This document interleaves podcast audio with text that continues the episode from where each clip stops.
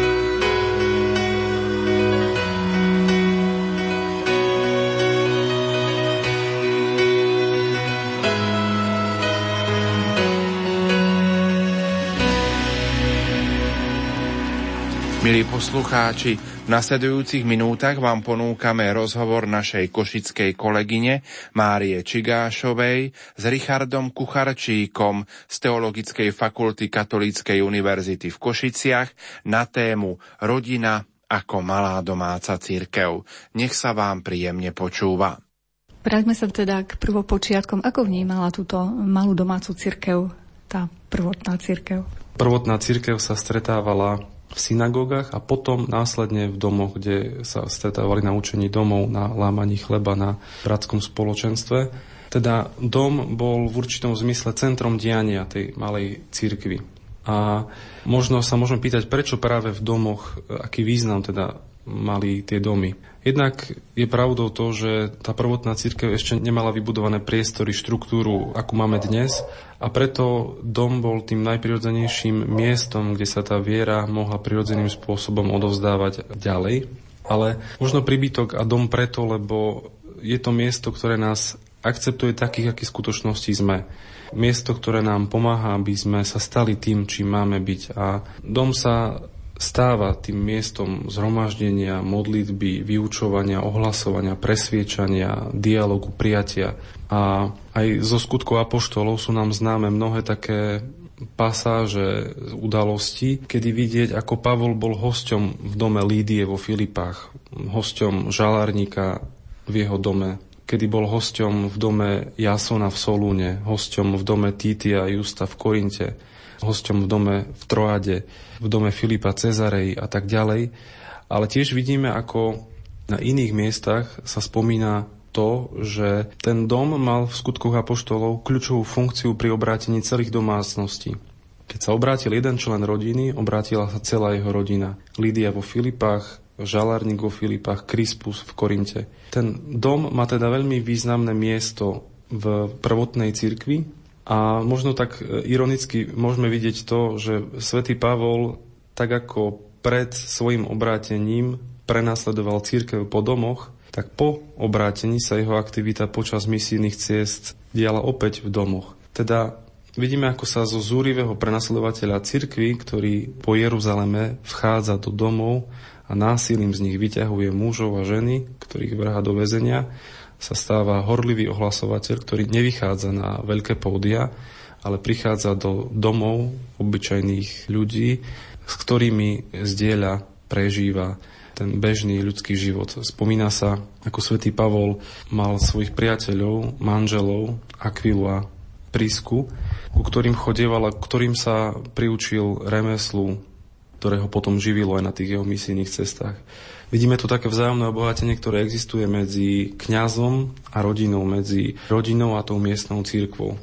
Mnohí mladí, na ktorých svadbách sme boli, si častokrát dávajú púšťať alebo zaspievať piesne Teraz ja a môj dom chceme slúžiť. A naozaj to sa deje v tej sviatosti manželstva, že tí manželia, keď e, sa stávajú tou ľudskou rodinou, prichádzajú a chcú sa stať s celým svojim domom, tou malou domácou církou, chcú slúžiť celý dom Bohu. Práve tie malé rodiny tvorili od začiatku cirkvi, tej prvotnej cirkvi, jadro cirkvi, pretože tí, ktorí uverili s celým svojim domom, keď sa obrátili, tak túžili potom, aby aj celý ten ich dom bol spasený. Tieto rodiny, keď sa stali veriacimi, boli potom neskôr ostrovčekmi kresťanského života v neveriacom svete.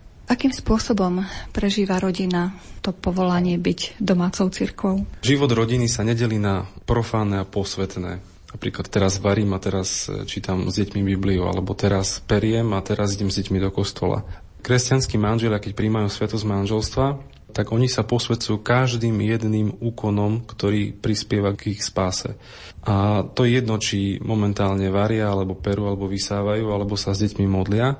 Je však pravdou, že kresťanská rodina je odlišná od tej bežnej rodiny práve tým, že vykonáva isté činnosti, ktoré nekresťanská rodina nevykonáva. Je to napríklad škola modlitby. Práve v rodine učia rodičia svoje deti k vzťahu k modlitbe, k vzťahu k nebeskému Otcovi. A to pri bežných situáciách, keď vidia sanitku, tak sa pomodlia za človeka, ktorý potrebuje pomoc. Keď počujú zvony, pomodlia sa aniel pána. Učia ich modlitbe vlastnými slovami, úcte ku krížu. My napríklad v rodine ten náš svadobný kríž zvykneme vziať dole zo steny a položiť ho na posteľ. A potom večer máme taký rituál, že každý poboská ten kríž boskom. Alebo čítame si detské Božie slovo, alebo vysvetľujeme úctu k svetým, alebo vezmeme gitaru a modlíme sa takýmto spôsobom. Čiže to je jeden zo spôsobov, ako tá malá domáca církev má učiť svoje malé deti k tomu, aby mali vzťah k modlitbe. Potom je to katechéza. V mnohých krajinách, kde kresťania sú prenasledovaní, je práve malá domáca církev tým jediným miestom, kde sa môže odovzdávať viera, kde sa reálne viera odovzdáva. Kresťanská domácnosť sa líši od tej inej, tej nekresťanskej aj tým, že odlišným spôsobom slávi nedeľu a sviatky nejde nakupovať do nákupného centra, nejde do zábavného parku, ale prežíva tú nedeľu iným spôsobom, dáva možno dôraz na iné priority.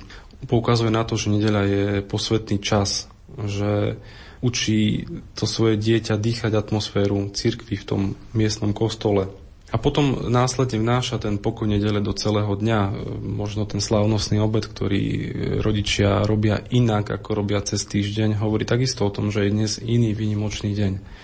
Židia to tak vedeli pekne nazvať e, vôňa šabatu. Všade je dnes cítiť šabat. Tak takisto aj nedeľu má byť cítiť v dedinách a v rodinách tým, že nechodia auta, že vonia nedelná polievka, vyprážané rezne a že vonia kadidlo a to sú všetky také prvky, ktoré pomáhajú tej rodine nadýchnúť sa ten jeden deň, aby mohli fungovať ďalej. To je možno o prežívaní sviatosti v rodine. Spomínali sme, ako tá sviatosť manželstva naozaj pomáha a podopiera všetky tie ostatné sviatosti, ktoré sa v rodine prežívajú a naopak tie ostatné sviatosti podopierajú sviatosť manželstva, sviatosť Eucharistie. Ak by manžela neprimali Eucharistiu, teda tú lásku Krista a církev, o ktorej sme hovorili, tak by neboli schopní prežívať tú svoju lásku náplno. Prežívanie v kresťanskej domácnosti aj prežívanie liturgického roku, možno približenie toho, kto sú svetí, kto je Pana Mária nakoniec a v prvom rade teda kto je Kristus a všetky tie tajomstvá od vtelenia, narodenia, cez na nebo vstúpenia, Turíce. A rodičia sú tí, ktorí pomáhajú, ak sami tomu chápu, prežívať to liturgické obdobie nejakým iným spôsobom. Pochopiť zmysel, čo je zmysel Vianoc, čo je zmysel pôstu, čo je zmysel Veľkej noci, aký zmysel majú patróni, svety, aký zmysel má výročie môjho krstu. Čiže to, to sú všetko také spôsoby, ktorých rodina prirodzeným, obyčajným spôsobom, tým, že si otec alebo mama vezmu dieťa na svoje kolena a povedia im niečo z toho života, žiadnou prednáškou, žiadnymi traktátmi, ale takým prirodzeným ľudským slovom im ozrejmia tie veľké veci, ktoré prežijeme v tej veľkej církvi. Ono, že to je zariadenie bytu, no, že keď niekto vode do nás, samozrejme nemá to vyzerať ako v devocionáliách, ale kresťanskej domácnosti, v ktorej má miesto aj ten symbol. Kríž, ikona, e, obraz, e, rúženec, možno nejaký nápis na stene alebo na dverách e, toalety. E, počul som o jednej rodine, ktorá na dverách toalety má nejakých 10 noemových rád.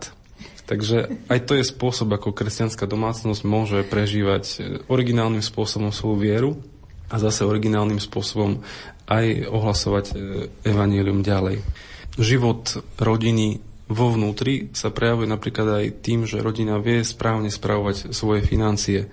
Kresťanskí manželia sú povolaní k tomu, aby boli verní a spravodliví v tom, ako spravujú svoje financie, aby rástli v poctivosti, aby sa naučili hospodáriť s tým, čo im Boh zveruje, aby sa naučili spoliehať na Boha, aby vedeli použiť peniaze na dobrú vec, aby sa naučili užívať peniaze pre radosť, aby sa naučili dávať tu je vlastne aj ten spôsob, ktorý mnohé kresťanské rodiny sa učia tým, že si robia nejakým spôsobom rodinný rozpočet. Teda snažia sa tie dáry, ktoré dostali od pána, rozumným spôsobom rozdeliť.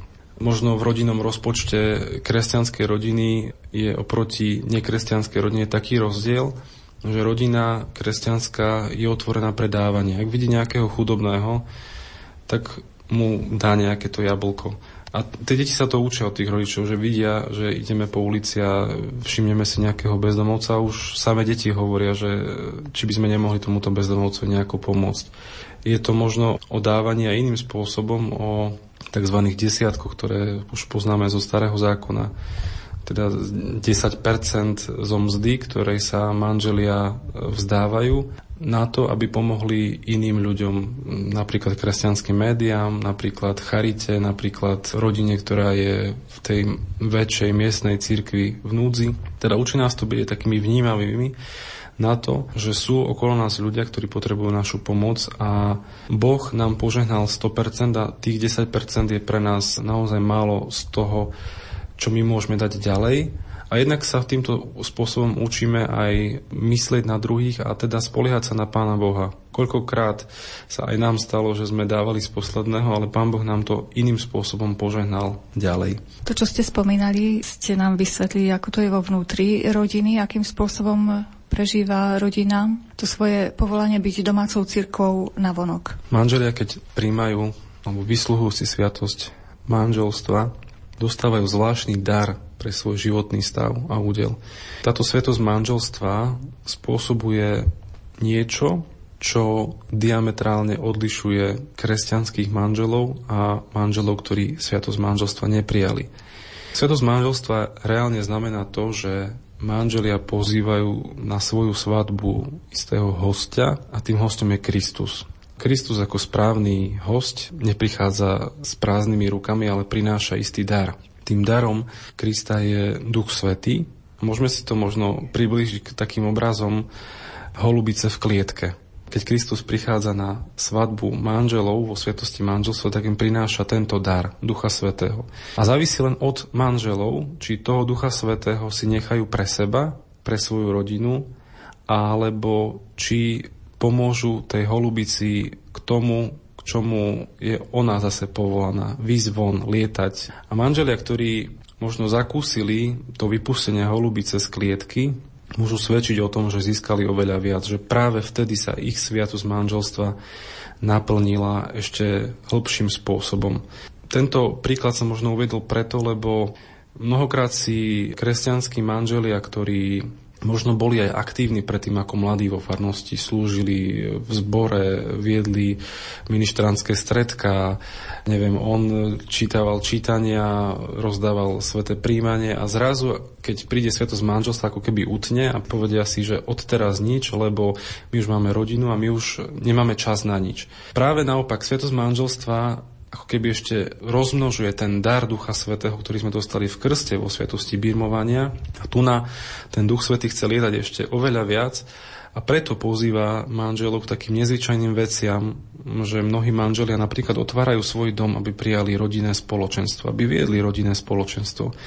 Mnohí manželia sa zapájajú do života miestnej cirkvi tým, že slúžia tým snúbancom, ktorí sa ešte len pripravujú na svetosť manželstva, alebo slúžia pri príprave krstu alebo slúžia rodinám, ktoré sú v núdzi.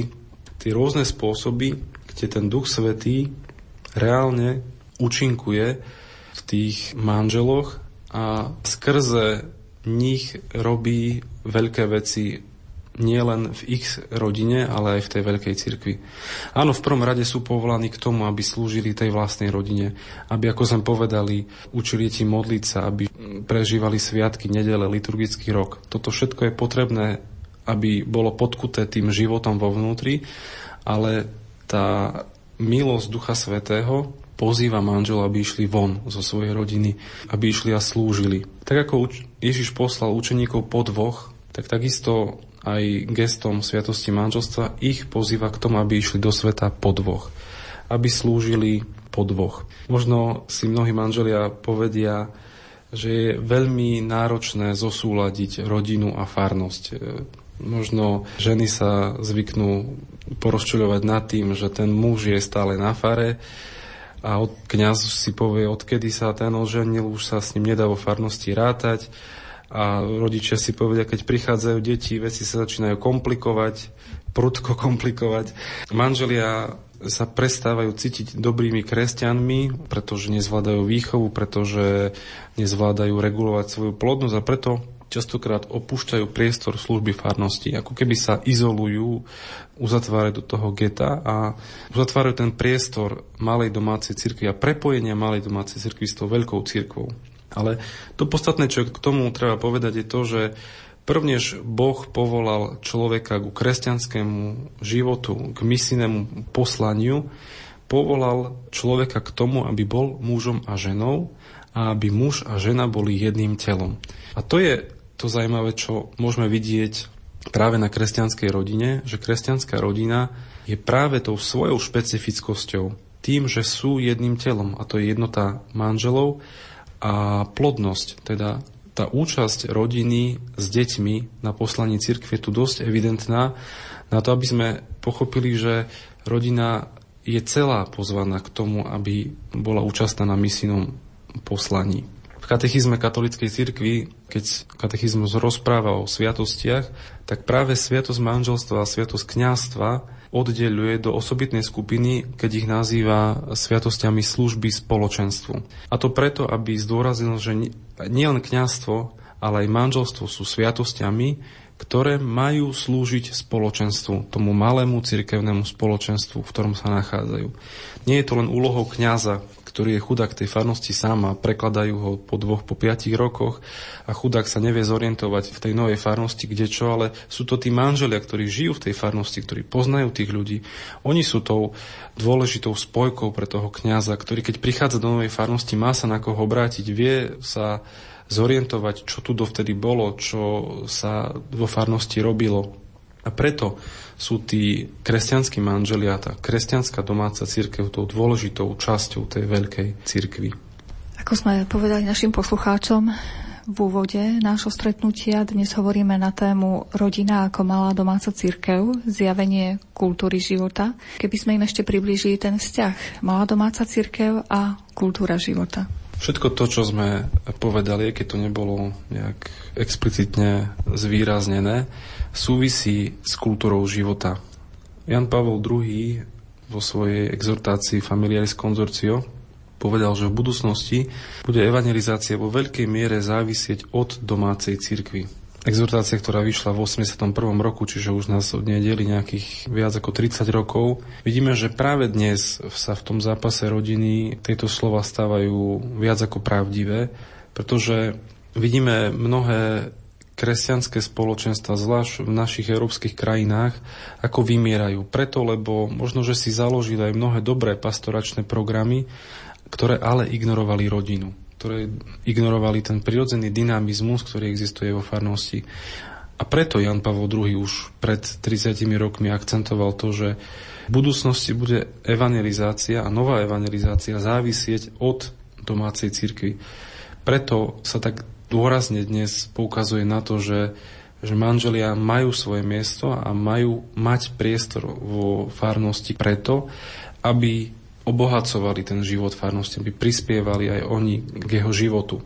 A to je tá kultúra života, pretože rodina, ako sme spomínali, tým svojim prirodzeným dynamizmom, tým, že vychováva tie deti na kolenách, tým prirodzeným ľudským spôsobom, že rodí synov a dcery pre církev, ona prakticky prispieva k tomu životu cirkvi, prispieva k kultúre života. Ona práve dokazuje stolu, svoju stálu sviežosť a neprestajný rozkvet prítomnosťou kresťanských manželov a rodín. Teda vidíme, že ak by sme nemali rodiny, nebol by život. Bol som na jednej svetej omši v Poľsku, kde jeden mladý biskup sa vyslovne tešil z toho, že ako to žije v tom kostole. Boli tam len mladé rodiny s malými deťmi, ktoré behali po kostole a lietali kade tade. Naozaj nám to tak dobre padlo, že sme vedeli, že sme v tomto dome prijatí, že aké je dobre, keď je církev mladá, keď dýcha životom, keď má deti.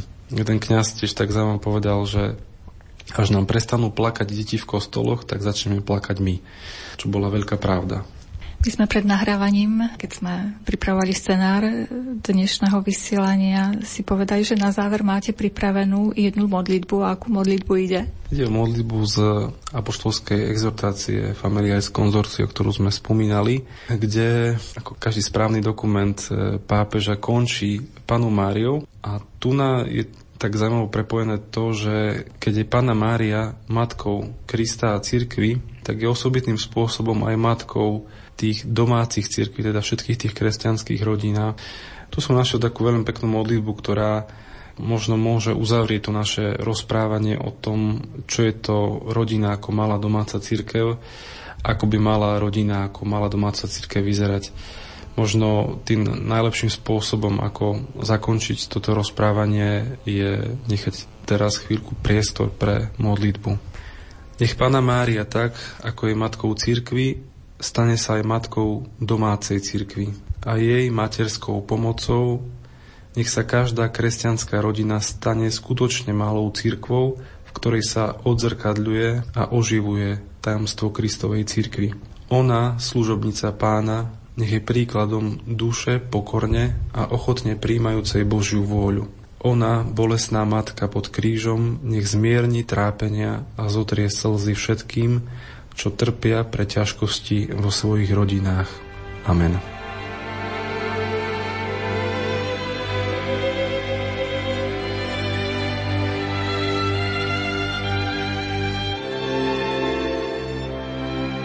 Milí poslucháči, v uplynulých minútach sme vám ponúkli rozhovor našej košickej kolegyne Márie Čigášovej s Richardom Kucharčíkom z Teologickej fakulty Katolíckej univerzity v Košiciach na tému Rodina ako malá domáca církev. O týždeň vám ponúkneme rozprávanie oca Mariána Valábeka na tému odpustenie, ktoré obrodzuje jednotlivca i dvojicu. Požehnanú nedeľu vám zo štúdia Rádia Lumen prajú Marek Rimovci, Diana Rauchová a Pavol Jurčaga.